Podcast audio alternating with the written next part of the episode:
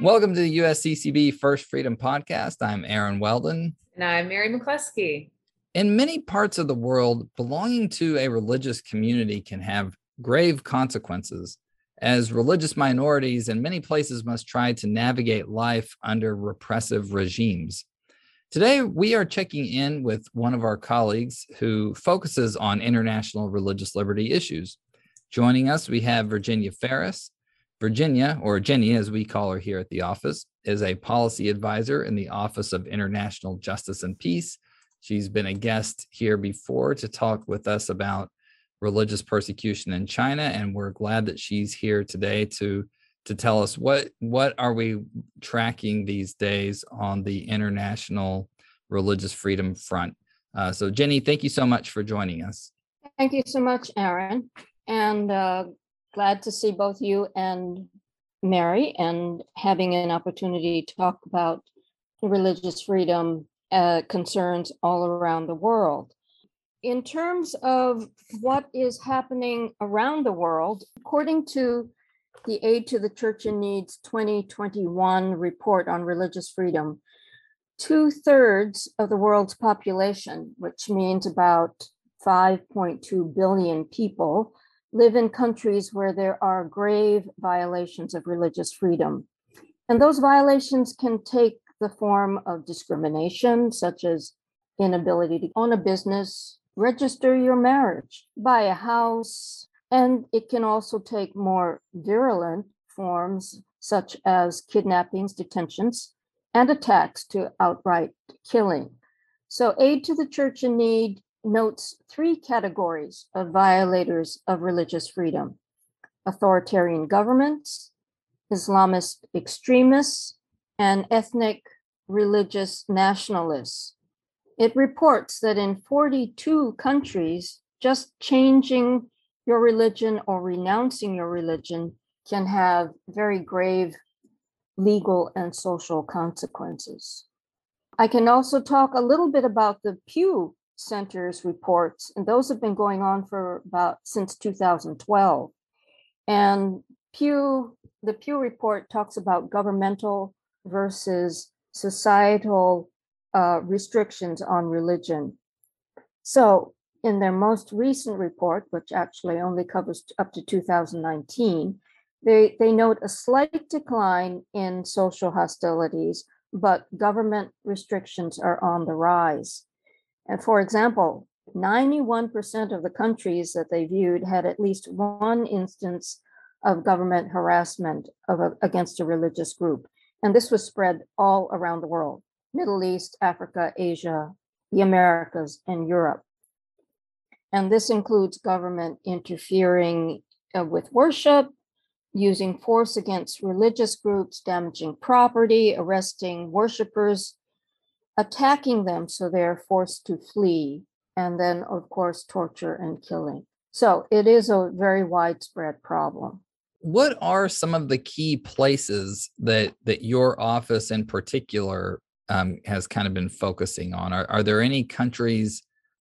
Well, actually, you know, I'm thinking though, it may also help just to give listeners a sense of even what your office is, like what the Office of International Justice and Peace. You know, context for this what what is the focus of your office and then kind of how does it work? How do you go about your work? Can you just give us a little brief summary of of how y'all do what you do? So the the, the office of international justice and peace resides within the department of justice peace and human development.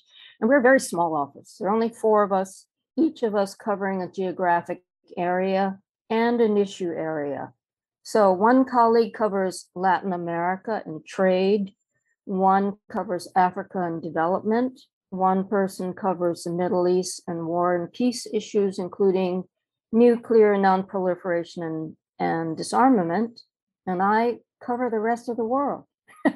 which is uh, pretty large, but in point yeah, of fact, very large. Because, because it's so large, uh, it's supposed to be Eurasia, um, but I basically concentrate most on South, Southeast, and East Asia. And my issue area is human rights, and much of that is centered on international religious freedom. Uh-huh. So that give you a fairly good idea? Yeah, I think that is that is helpful. Um, Mary, I think has a question. Yeah, I just want to say, like, you know, Jenny, as you're talking, you know, before we started recording, we are talking about, oh, we saw each other at the office the other day briefly, and like, I forget at the comp at the USCCB, right? Like, it's a good reminder as you were talking, like, I was instantly hit with, wow, what a challenge what what a widespread problem and wow there's only four of you to cover these kinds of issues i guess my question is what um so you're you're tracking all of this right which is very a very huge issue and can be very overwhelming i would imagine because you're talking about a very big challenge and you're talking about multiple different levels of religious persecution right? And that can make people's lives incredibly difficult or even in some cases threaten their very lives. Um, what what is the mission like the goal? Are you providing an understanding of these issues for the purposes of helping provide resources to people bishops and their um, and people in dioceses in the us or um, in order to for the bishops to work internationally with bishops in other countries or i guess i'm trying to say before you cannot possibly you know end religious persecution with all the bishops by yourself so what is kind of the narrow focus and mission of what you're doing as you try to tackle all these issues? Well, I think the committee as a whole is dedicated towards strengthening relationships with Episcopal conferences overseas and bringing their concerns back to policymakers within the United States. Obviously, not all their concerns will be related to religious freedom issues. It may be economic sanctions, or it may be let's stop a war, or let's you know make sure that there are um, there's uh, nuclear disarmament. It raises high on the agenda of the U.S. government as we look to the next um, nuclear posture review. So so it is very overwhelming at times, and uh, and we have to try and narrow down where we can put our emphases.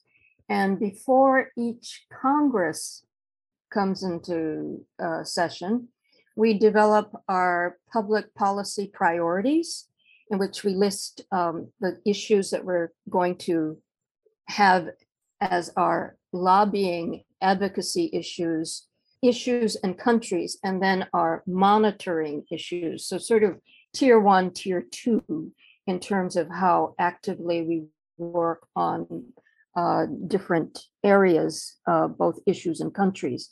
Now, obviously, that may shift depending upon uh, what is happening around the world. So, Ukraine probably was not on our on our high on our list, but obviously it has come to the forefront. Um, so, in essence, with the with not having any solidarity visits, there's still the communication through emails, through secure communication channels, particularly for those uh, countries where the government may monitor any kind of communication. So we are still able to connect with many Episcopal conferences overseas and learn about what their concerns are, what they want us to tell the US government and Congress as to how they can contribute towards how the church can contribute towards resolution of some of these conflicts and problems overseas. Does that help, Mary? Yeah, that's very helpful. And it's an important distinction, I, I think too, that this your work is is is policy oriented, is is communication among leaders, right? Whereas the more direct assistance, right, is is in other departments. That kind of work um, is is other agencies, Catholic Relief Services, uh, those kinds of organizations. But having said that, I will also say when you talk about to what extent we try and uh, magnify the work that we're doing uh, within the United States. I think that's where uh, USCCB, in particular, our committee support for this International Religious Freedom Summit that was held in July of 2021. Um, that's where our um, our domestic focus may come in, because that was the first such summit held with the aim of increasing grassroots awareness of international religious freedom. And so we were supportive of that. My boss, Lucas Koach, was part of the planning committee.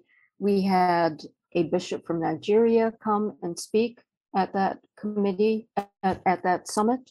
And that summit had a, a thousand people coming in person. So it was a really big thing. And they are hoping to do a second such summit in uh, June uh, 2022. And they hope to have double the number. I wonder, Jenny, if um, to make some of this more concrete, if you could maybe tell us, you know, about some particular countries, um, you know, if the, there are any that in particular that y'all are following more closely or that you have more close communication um, with the leadership and and some of those some of these countries, um, like you just mentioned, Nigeria. Um, are there any particular issues that you're following right now, and that you can tell us kind of what is going on in those places to give us a, a better sense of like how this how this is actually playing out, you know, in one in a particular place. So one of the countries I'm tracking specifically is Myanmar uh, which, as you may be aware, they on February 1, it was one year anniversary of the military coup that, in essence, overthrew the results of the November 2020 election, which was won by the National League of Democracy led by Aung San Suu Kyi.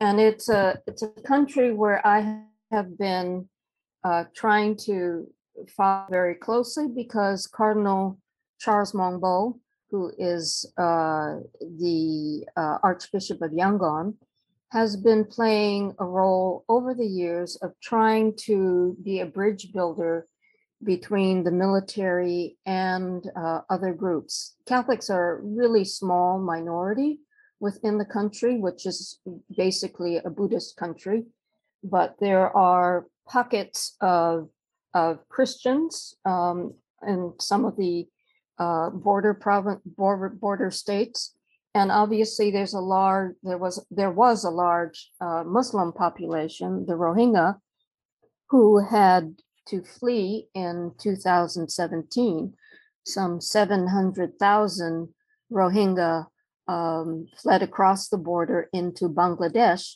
because of the uh, virulent um, persecution they were facing um, the military and extremist groups coming in and razing whole villages, raping women, killing people. So 700,000 people fled into Bangladesh.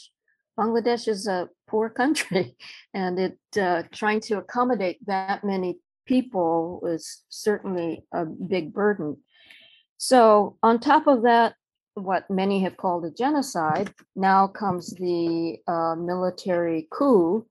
And what that has meant is that is that you have in contrast to what happened against the Rohingya, I believe that there has been a more of a grassroots civil society movement against the military. And many of these, even some Buddhist monks, as well as other other minorities are saying, well, if the military can do this to us, what they did to the Rohingya, so we should unite and fight back against the military. So there has been um, a, an effort to to push back. In all candor, um, the military has the weapons including airplanes, which they do airstrikes against uh, areas. Um, and uh, again, a, a, number of people are fleeing across the border into India, China, Thailand, even Malaysia to escape the fighting and the harassment by the military. Cardinal Bo is trying to negotiate and encouraging dialogue between these opposition groups as well as the military. Uh, but it is a very difficult, difficult task indeed. Um, another area that I actually have been looking into to some extent is India. India is a is a place that actually I have the distinction of being declared persona non grata because I actually went in 2010 to look at religious freedom issues. And I went in 2010 because in 2008, in the fall of 2008, a Hindu Swami was killed in a northeast state of India. But despite the fact that, what did they call themselves? Naxalites, Maoist, uh, claimed responsibility for his killing. Hindus went sort of went on a rampage against Christians, and maybe as many as a hundred were killed, thousands were injured. Uh, at one point, there was an estimate of as many as 50,000 displaced.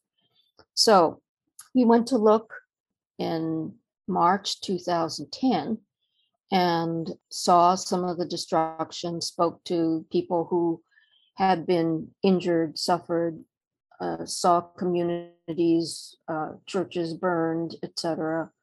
We talked to various religious leaders and political leaders about what could be done to ensure that this kind of thing didn't happen again.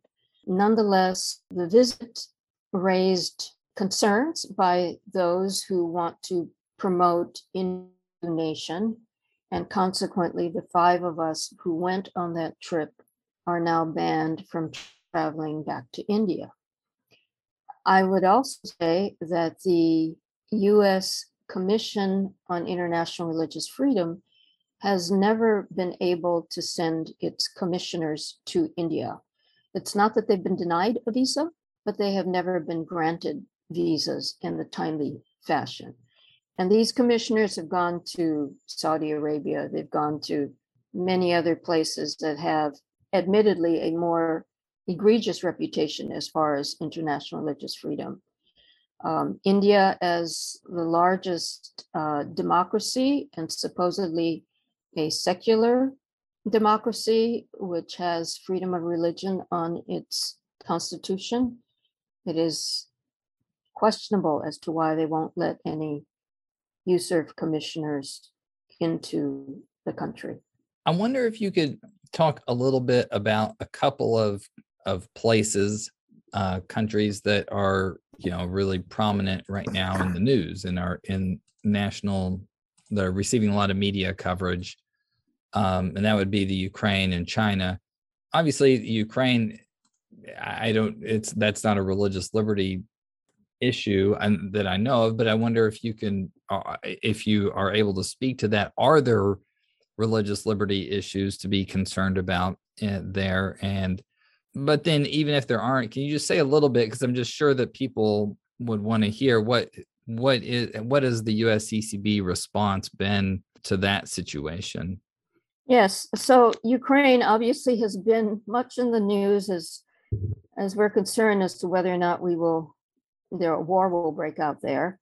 Uh, Russia has amassed uh, 100,000 troops around Ukraine's borders.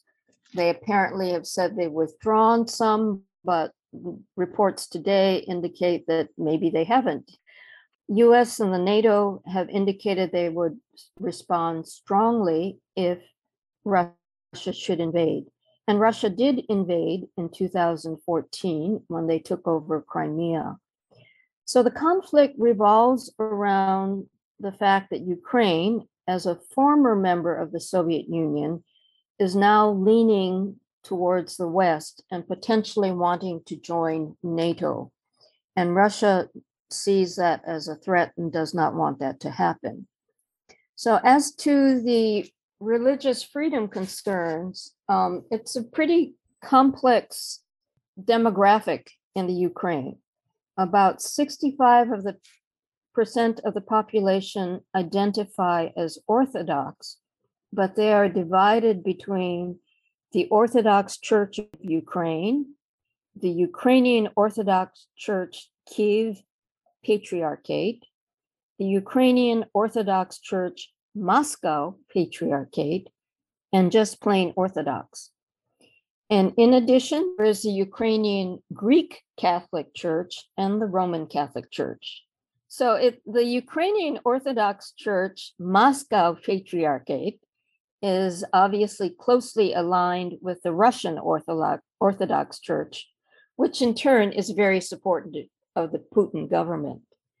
So in 2014, when Russia invaded Crimea, um, which is sort of down towards the southwest part of the country, they also encouraged pro Russian separatists in the southeastern part of Ukraine, uh, Donbass and Luhansk, to declare independence.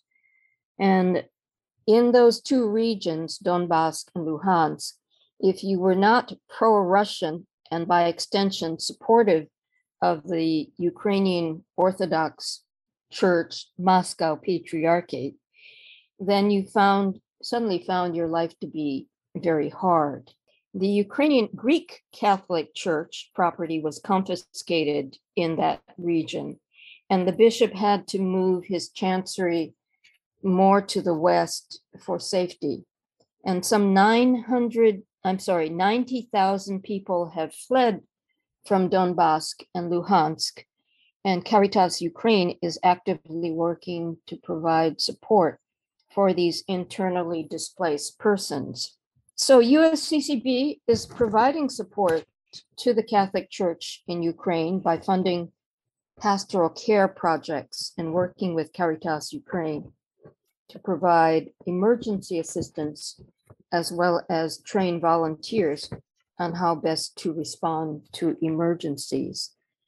Um, just yesterday, USCCB announced a collection to be taken up on Ash Wednesday, March 2nd, for the church in Central and Eastern Europe that's still recovering from the legacy of Soviet oppression. So, funds collected will support youth ministries, seminaries, social services, pastoral centers, evangelization, catechesis, communications, church construction, etc., in 28 countries, including Ukraine, uh, with the aim of bringing healing and opportunities for renewed life in Christ.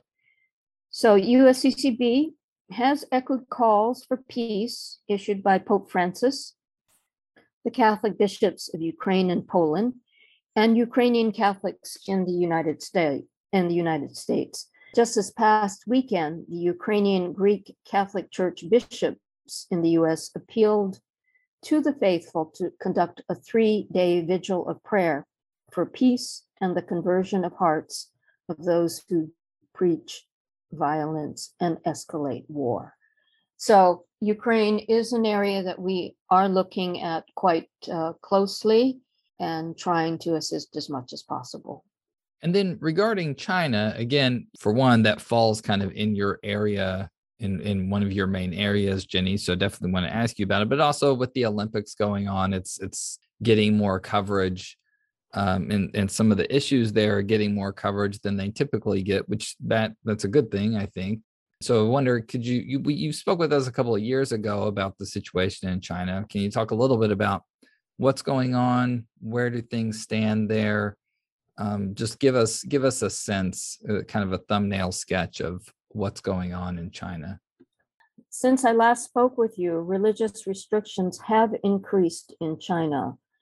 In May of 2021, China's State Bureau of Religious Affairs began implementing new measures for the administration of religious teaching staff. Now, these measures detail the rights and obligations of religious uh, people, and they, in essence, strengthen the Chinese Communist Party's management of all religious activity. The aim is to further solidify the Sinicization of religion in China, isolating it from foreign influence. And these measures apply to all religions.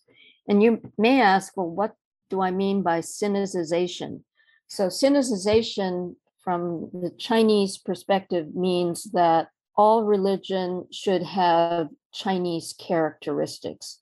It should sort of adhere and perhaps support Chinese traditional values approach. But in this particular instance, more specifically support the objectives of the Chinese Communist Party.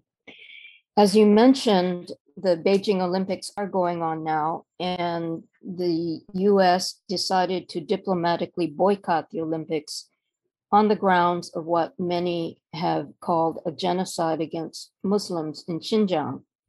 Thousands of Uyghur Muslims have been sent to re education camps, some possibly killed, others conscripted into forced labor. Chinese authorities are attempting to suppress Uyghur language, culture, and religious practice, such as making sure Muslims eat during Ramadan, the normal month in which they fast from sunup to sundown. Besides the Uyghurs, practitioners of Falun Gong, a spiritual practice related to Buddhism, have been persecuted for over 20 years, arrested, tortured, and according to reports, had their organs harvested for transplants. Some Tibetan mon- Buddhist monasteries have been forced to close and their monks expelled. But Catholics are not exempt. In 2021, a Catholic bishop approved by the Vatican but not recognized by Chinese authorities, was arrested along with seven priests and 10 seminarians for violating these new regulations governing all religious teaching. Catholic schools, kindergartens, orphanages have been forced to close.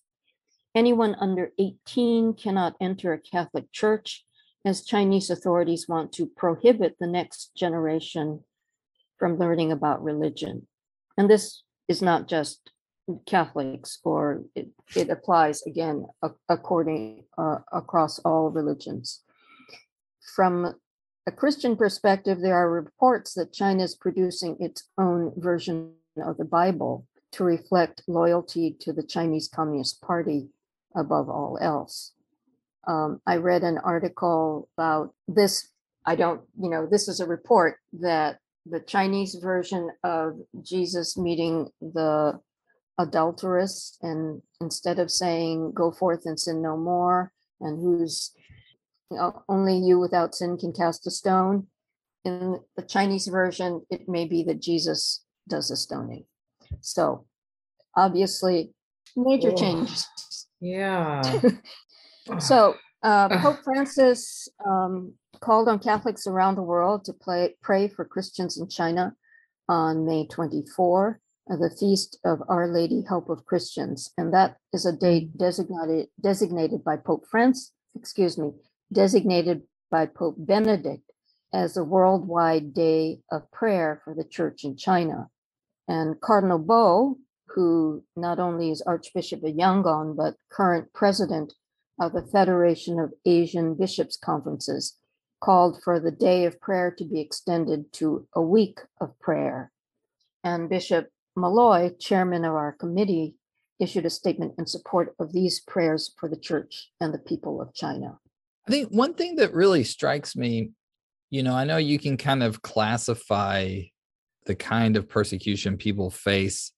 You know, that like, as you mentioned, there are kind of different categories of it, but it is it is striking hearing you give the concrete examples because it even seems like the motivation, you know, like what the persecutors are doing is is different in these different places. Like in some places, that there seems to be a kind of it, Uh, you know, kind of a disorganized, just sort of rage against another group, you know, almost a kind of mob violence sometimes, where like that's that's kind of what I heard uh, from the story in India.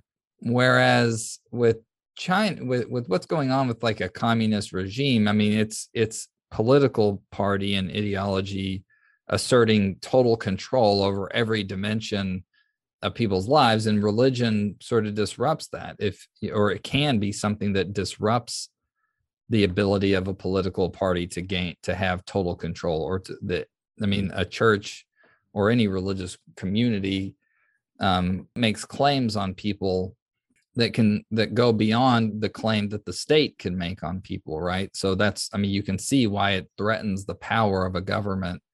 Anyway all that to say it's just it's striking to me how on the one hand you hear this that like two-thirds of the world of people live under repressive regimes but just the variety the different factors that are at work in, in these different kinds of regimes it's just it's something that really sticks out to me.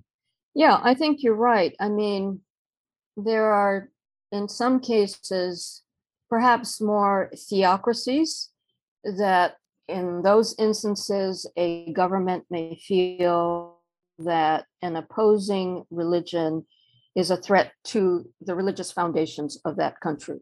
But in many cases, religion has become perhaps a pretext for, for power struggles, for economic domination, so religion is used as a way to gain either more popularity among the population or gain more political influence by designating this my religious minority as somehow the other that is undermining their own control. So so yes that that is definitely a problem. I would I was thinking that in some cases it's not so much that it's um, a theological difference, but the fact that religious groups may hold positions or principles that run counter to what a government uh, wants to do. And so the church in a number of countries has found itself on the outs with governments simply because they're promoting good governance or standing up against corruption or abuse.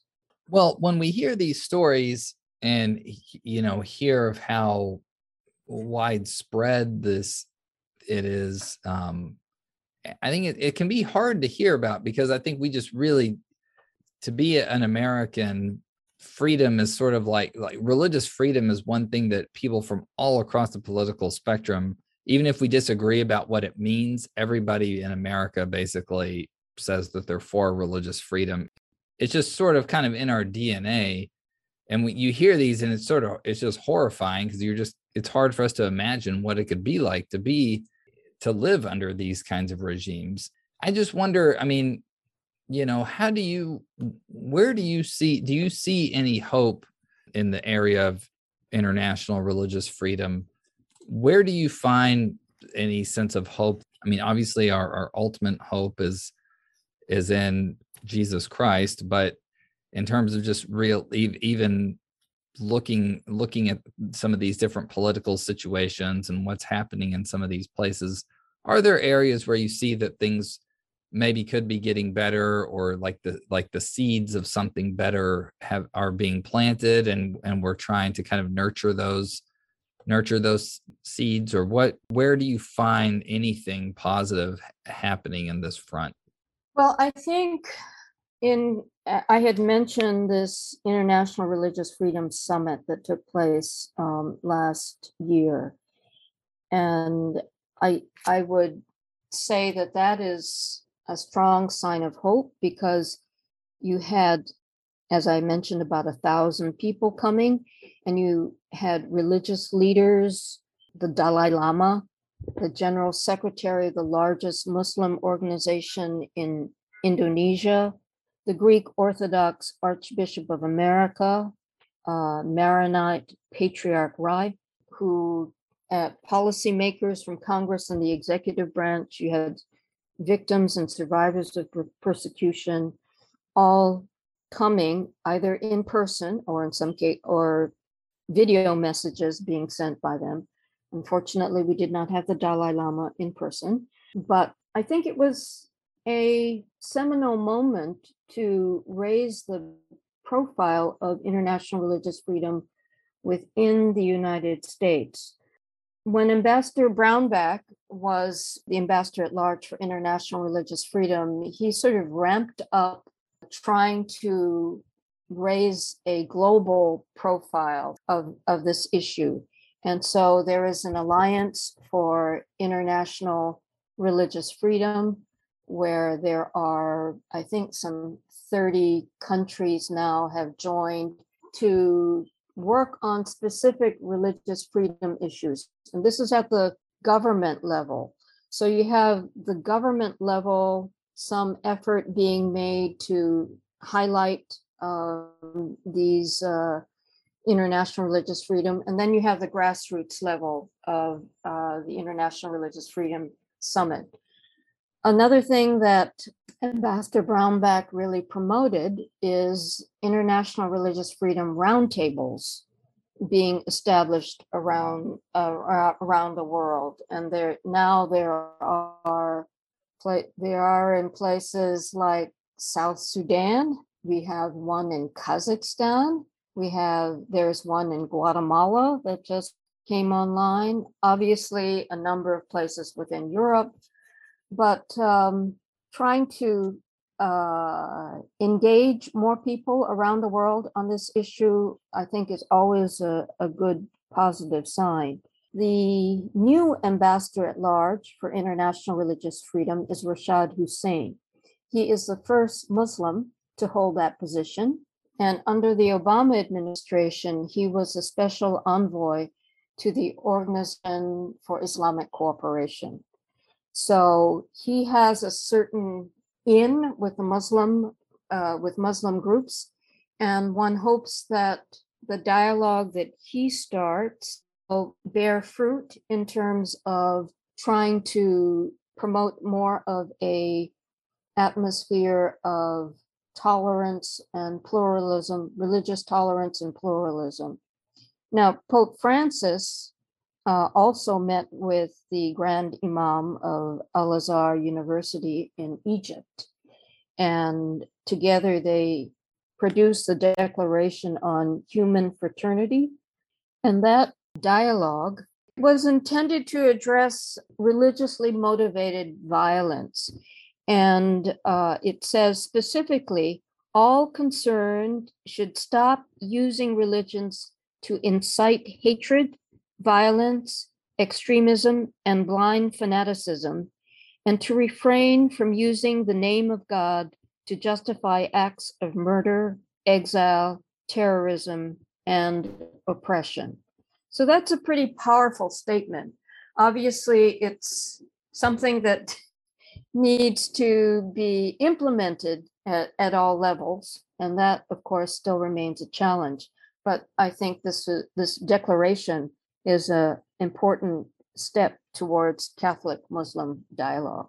Jenny, um, this is incredible information and such important work. Wow. Um, but I find myself listening and thinking like what can i do what can our listeners do what can people do i mean i know we can we can always pray and and i was i was thinking about you know sometimes the martyrs that have been um, that have come out of situations like I know they're Japanese martyrs in, in Japan and all areas of the world where there have been these terrible situations of religious persecution. But so, uh, you know, we can fast and pray. Are there particular um, patron saints we can pray to for these situations? But how can the average Catholic get involved and and and do well, I think uh, one of the uh, important things would be for Catholics in the US to be willing to learn more about religious freedom conflicts. And part of that can be done simply by trying to connect with these diaspora communities within the United States. Um, I am certainly aware that there's a large, uh, fairly active Myanmar community uh, around here that they've been advocating for a Burma a Burma human rights bill in Congress. There are religious groups that are um, very active. The Chin Baptists are really active in terms of trying to uh, provide support for for their communities. Uh, but uh, actually, it was a group of Catholics from Myanmar who were in touch with uh, Bishop Malloy in his diocese. So trying to connect with some of these diaspora communities, the Sudanese, the Nigerians, Chinese, certainly. There, there are a number of these communities in the United States who are happy to try and share information about what is happening in their countries. And that, I think, is a very important thing to be educated about the situation so that you can no longer turn a blind eye or be indifferent. Education is, is critical. The other thing is to support the work of Catholic organizations like Catholic Relief Services, Aid to the Church in Need, Catholic Near East Welfare Association, Caritas Internationalis. If you go to uh, the websites of some of these or organizations, you will see that they have stories about the work that they're doing and the people that they serve. And that, that's again the uh, a way to educate yourself, but also if you're able to provide some support to these organi- organizations, they are doing tremendous, vital work to help people in terms of uh, facing not only persecution, but just simply humanitarian disasters or natural disasters. They are so critical to the work that the church wants to do overall. The number of crises around the world has led to 82 million people being forcibly displaced. And this is the highest number ever on record. And so many people are displaced due to conflicts, real or manufactured over religion. And 86% of those displaced are in developing countries where they're very ill equipped to handle the burden, just like Bangladesh accepting 700,000 Rohingya. So, according to the UN High Commission for Refugees, one out of every 95 people in the world is an asylum seeker, internally displaced, or a refugee. Prayer is very important. Trying to track some legislation to provide support for what organizations like uh, Catholic Relief Service are doing overseas that's that's really uh, critical. We just had the Catholic Social Ministry gathering, in which participants were urged to go to Congress and speak to their senators about supporting the passage of critical poverty reducing international humanitarian and development assistance. Those are the suggestions that individuals can do to not only educate themselves, but to help our brothers and sisters around the world. We are one body in Christ, and being able to care for those in need around the world is one of the callings of our Catholic faith. Well said. Jenny, thank you so much for joining us. I really like those action suggestions. And I think that they really reinforce each other, I would say, because you know not to brag on my kids too much but but one of them in particular whenever we have our morning prayers together as a family he always when we have prayer requests he always prays for the church and all of these places that he's aware of where they're where people are being persecuted. Oh, and then it's so cute aaron. So it but then it does make a difference around christmas time when we talk about doing kind of some extra giving. You know we we then look to to giving to some of to organizations that we know are, are dealing with this kind of issue but i think that it does it makes a difference because it's like on our minds all year round because we're because it's part of our daily prayer life to pray for the church in these places um and and so so i think that all of these things whether the advocacy the prayer and then the giving they all sort of they can all kind of mutually reinforce one another and so i, I i'm i like that you that you said all of those things because you know if you do one of those you they then the other things can kind of follow so thank you so much i, th- I think that's all we have um, for today and so thank you so much jenny for taking time out to to share with us to to educate us I think it's been a great conversation. It's always I always learn a lot whenever whenever we talk to our colleagues in international justice and peace. So thank thank you for all that you do. Thank you very much, Aaron, and look forward to another podcast with you in the future. All right. Thanks, Jenny. We've been talking to our colleague Jenny Farris about issues uh, about um, international religious liberty issues. I'm Aaron Weldon. And I'm Mary McCluskey. Thank you for joining us for this episode of the First Freedom Podcast.